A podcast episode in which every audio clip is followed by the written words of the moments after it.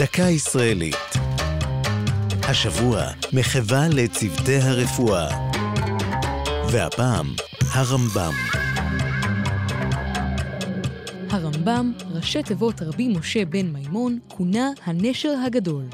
הוא היה גדול פוסקי ההלכה של העם היהודי, וכנראה גם גדול הרופאים של העם היהודי, עד לימי הרפואה המודרנית. לפני כ-900 שנה, בשנת 1165, מונה הרמב"ם לרופאו הראשי של הסולטן העות'מאני סלאח א-דין בקהיר, וסירב להצעה לכהן כרופאו של המלך ריצ'רד לב ארי בעת מסע הצלב השלישי.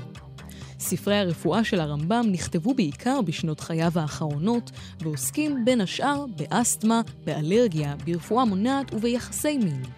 בספריו עצור ידע עצום על מזונות ועל צמחי מרפא, לצד בקיאות מעוררת השתאות בפיזיולוגיה של הגוף.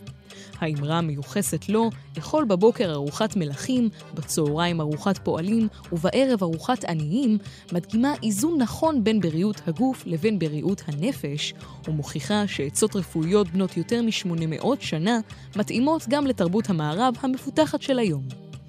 המלצות הרמב"ם לא לסבוע מדי ולא לוותר על ארוחת הבוקר ניתנות גם בימינו כחלק מתפריט תזונה מאוזן.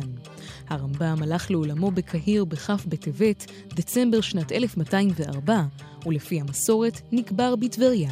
זו הייתה דקה ישראלית על צוותי הרפואה והרמב"ם. כתבה שי אשרי, ייעוץ הדוקטור יעקב מעוז, הגישה עמלי חביב פרגון.